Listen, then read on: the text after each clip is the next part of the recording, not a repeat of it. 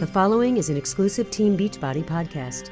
For more information, go to teambeachbody.com. We are getting further away from the farm and closer to bioengineered foods.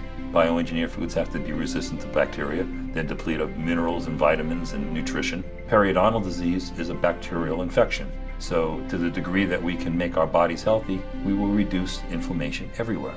So, if somebody is going to be treated for periodontal disease, vitamin C, antioxidants would definitely help. And Shakeology would work for that person. It's a balanced product. It has most of my vitamins, it has my enzymes, it has my antioxidants, it has my blue green algae, it has my flax. I mean, it's a wonderful combination.